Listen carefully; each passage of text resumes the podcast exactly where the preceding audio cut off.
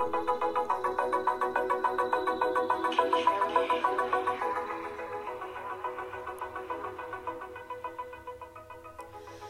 はいということで始まりましたおしゃれの呪いとくラジオ、えー、本日で367回目の配信でございます、えー、この番組ではあなたに巻きつくファッションへの思い込みイコールおしゃれの呪いをバッサバサと解いていきます。服装心理学をベースにおしゃれをもっと楽しみ自分を変えるコツをお届けしています。お相手はパーソナルスタイリストで日本服装心理学協会代表理事の久野里沙でございます。本日もよろしくお願いします。いやえーと、と一昨日はねあの私がやっているオンラインサロンの服装心理ラボの、えー、月1回の総会と呼んでおります。ライブ配信の日でしてね。まあ今週はちょっとね 予定入れすぎたねいろいろね。なんかもうお買い物動向もバッチバチに入っててで明日は明日で午前中はあの一般の方向けの服選びの講座最高にしっくり似合う服選び講座で午後はえーと、パーソナルスタイリストスクールの開業講座でっていう感じで丸1日ですしなんかもうバチバチに今週詰めすぎちゃってちょっとねなのであの一昨日は総会だったんですけど総会の後はねいつもまあ希望者だけ残ってズーム飲み会やるんですけどねちょっとその次の日ももうあの朝から晩までお買い物動向がバチバチに詰まっていたのでねなかなかちょっと飲み会も私遅くまでは参加できずに。ね、あの平日にもかかわらず結構ねあの多くの方残ってくださったんですけどちょっと途中で失礼してっていう感じだったんですけど、まあ、来月のね総会はちょっとあのあの週末にこのあのちょっと欲求不満ぶりをね 不完全燃焼か。不完全燃焼さをねちょっと晴らそうと。来月はちょっと週末に設定してあの飲み会もしっかり参加しようかななんて思ってるんですけども。まあそんな今日この頃なのでちょっとこのラジオもね少しあの更新ペースを落ち気味だったんですが来週はもうちょっと更新できるかなと思っててもうね喋りたいこと溜まってるんです。本当に溜まってるの。なんか忙しくなればなるほど喋りたい書きたいことが溜まっていってもうもどかしいですね。もうたくさんネタ溜まってるのでねちょっと楽しみにしていただければと思うんですけど。でね、えっと、今回のね、あの総会 そう総会って言えばさうちの服装心理ラボね総会って名前つけてたらなんかあの会員さんの夫さんになんか総会があってみたいな話をしたらなんかどういう会なのって聞かれたらしくてなんかちょっとね株主総会的なものみたいなこと聞かれたらしくて、まあ、確かにね。あのどっちかというと株主総会的なイメージっていうよりは私あの湘南出身なんでちょっとなんかそういう爆走族的な なんかニュアンスがどうしてもあの爆走族入ってたことないんですけど入ってたことないんだけどなんかそのそういうとこ出身なのでなんかそういう血が残っててそういう名付けをしたんですね。そういうネーミングがそういう香りのどこはかとなく漂うネーミングにしちゃうなって自分でも気づきましたけど、まあ、総会って呼んでるんですよね。今回のね総会のテーマは、えーと、ジェンダーとおしゃれっていうことでこれまたね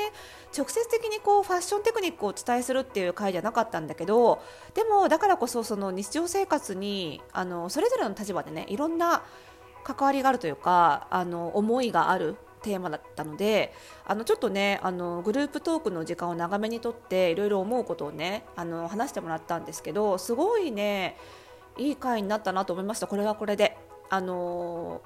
やっぱりオンラインサロンってあの私がね一方的に皆さんに知識をお伝えするのももちろんいいと思うんですけどそれだけじゃなくってやっぱりオンラインサロンに参加しているそれぞれの皆さんにもいろんな知識があっていろんな経験があって価値観があるのであのそれを交換してもらうことでまたそのおしゃれ体験がより深まるっていうのかな？あのおしゃれがよりこうストーリーを持って楽しめるようになると思うのでそういう、ね、意味ではその相互交流っていう意味ではすごいいい回だったなと思っていて。ね、今ちょっとあのリアルタイム参加できなかった方向けに動画はね鋭意編集中なので楽しみにしていただければと思いますしね。あの11月中にあのご入会になった方はこの動画動画はあのリアルタイムはねもうあの終わってしまいましたけども動画は見ることできますのでちょっとね気になるなっていう方はあの最近のねジェンダージェンダーレスファッションの最近のネタなんかをかなりお話ざーっとお話過去の歴史から最近の状況なんかをガーッとお話ししたのであのジェンダーレスファッション界隈をバッと抑えるには非常にいい回になったと思いますのでねぜひあのご入会していただければと思います。でそのねあのラボであの最近結構皆さんねあのメンバーさんタートルネック着てくださっててというのもこのラジオのね2回前の365回目の配信でタートルネックを制するものはこの冬のおしゃれを制すっていうタイトルで あの熱く語りましてでそれであの結構ねあの服装心理ラボのチャットでも皆さんタートルネック使ったコーディネートをバンバン上げてくださっててあのすごいあの面白いなと思って、はい、楽しいなと思って見てるんですけど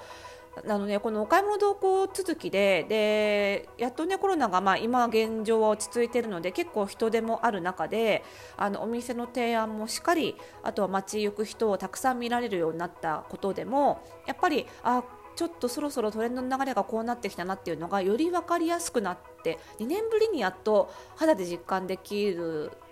感じが戻ってきたなっていうのがあるのでいろいろ気づきがあってタートルネックもその一つなんですけどもう一つはねやっぱり前から前からね、あのー、このラジオでもお話したと思いますし直接ねお客様、あのー、スタイリングのお客様にお伝えしたんですけどやっぱりもうね、あのー、ワイドパンツはそろそろ終わりますねっていうのがあの非常に今実感してます。ピークはおそらくね去年の冬だったんじゃないかと思いますね。一番頂上は。でもピークアウトしていますね。で今年の秋冬のはあのワイドパンツって名がついたねアイテム名がついたものはまだまだたくさん売ってるんですが幅がやっぱり全然細くなってます。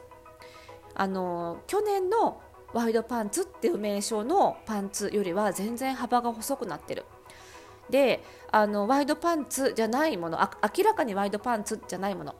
そういう名称でもないしっていうものも増えてきていてあのこのワイドパンツ全盛期の中であの鍵を潜めていたあのブーツカットとかフレアパンツの分量もかなり増えてきている。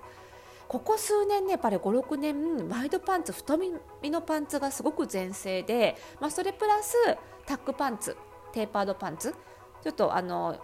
腰回りも周りはゆったりで裾に向かってすぼまっていくパンツ、まあ、このどちらか。でちょっとだけ定番ものとしてスキニーが残ってる、まあ、デニムとかねそういう感じで残ってるっていう感じだったと思うんですよ。なのであのごく普通のストレートパンツスキニーまでいかないストレートパンツとかあとはブーツカットっていうのが一番ずっと少なかった品薄だったあんまり展開されてなかったんですよね。それがぐわっと戻ってきた感じでしてあのそうなりますとね皆さんそろそろですねあのボトムがどんどん細身になっていくと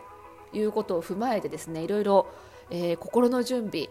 体の準備が 必要になってきますよっていうことはねちょっとここでまたあの改めてね声高に言いたいお伝えしたいところでございますよ。多分ね来年の春には本当にまたもう一段階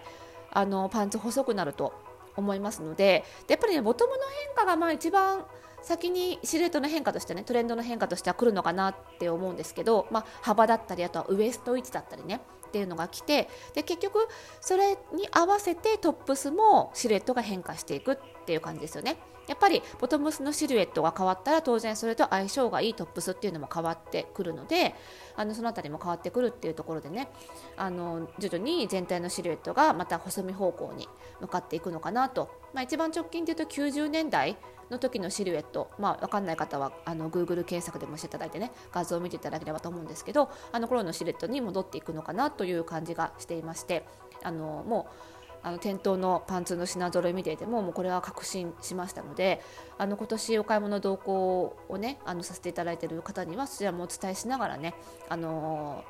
これ今買ってやっぱり5年使えるワードローブを構築するにはそのこれからトレンドがどう移り変わっていくかっていう観点は絶対必要なのでそういう目線で新しいアイテムをご提案させていただいているのでねぜひ皆さんも心と細身のパンツになるとね体の準備が必要ですよね。私も気が重いんだなんだけどね心と体の準備。まあ今からやれば間に合いますよ。今からやればね。なのであのぜひぜひしていただければなと思うんですよね。でなんかやっぱりトレンドってねあのよく私このラジオでも申し上げるんですけどね。あのなんかこう特別なことトレンドを取り入れるって特別なことな感じがしてしまう人も多いと思うしあのファッショントレンドってなんかすごくあの華やかなものとか変わったもので自分には関係ないやとかトレンドなんか取り入れてもねすぐ数年で着られなくなるようなものだったら取り入れない方がいいみたいな風に思ってらっしゃる方もいると思うんですけどなんか私こうなんていうんだろう特別な人じゃなくてねあの芸能人とかインフルエンサーとかね特別な人じゃなくってこう一般に生活する我々がの中のトレンドっていうのはやっぱりそういうなんかこう奇抜なものとか変わったものとかっていうのを取り入れることがトレンドを取り入れることではなくってやっぱりね定番いろんな定番アイテムがある中でどれをレギュラー入りさせるかというかどれをレギュラー入りにしてどれをベンチ入りにするかっていうことだと思うんですよ。やるべきことっていうのはね。それがやっぱりそれだけをやっておけばやっておきさえすれば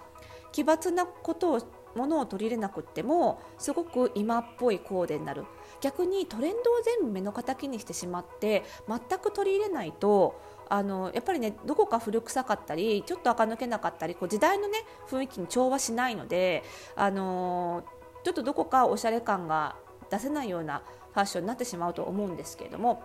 奇抜なことをやるんじゃなくってじゃあパンツをねこれまですごく太い幅のワイドパンツを履いてたものをちょっと昔に買ったあこのちょっとブーツカットのパンツに変えてみようかとかね。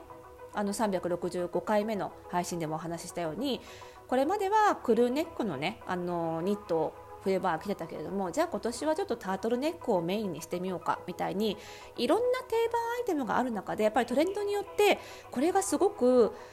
回数が登場回数が多くなるっていうね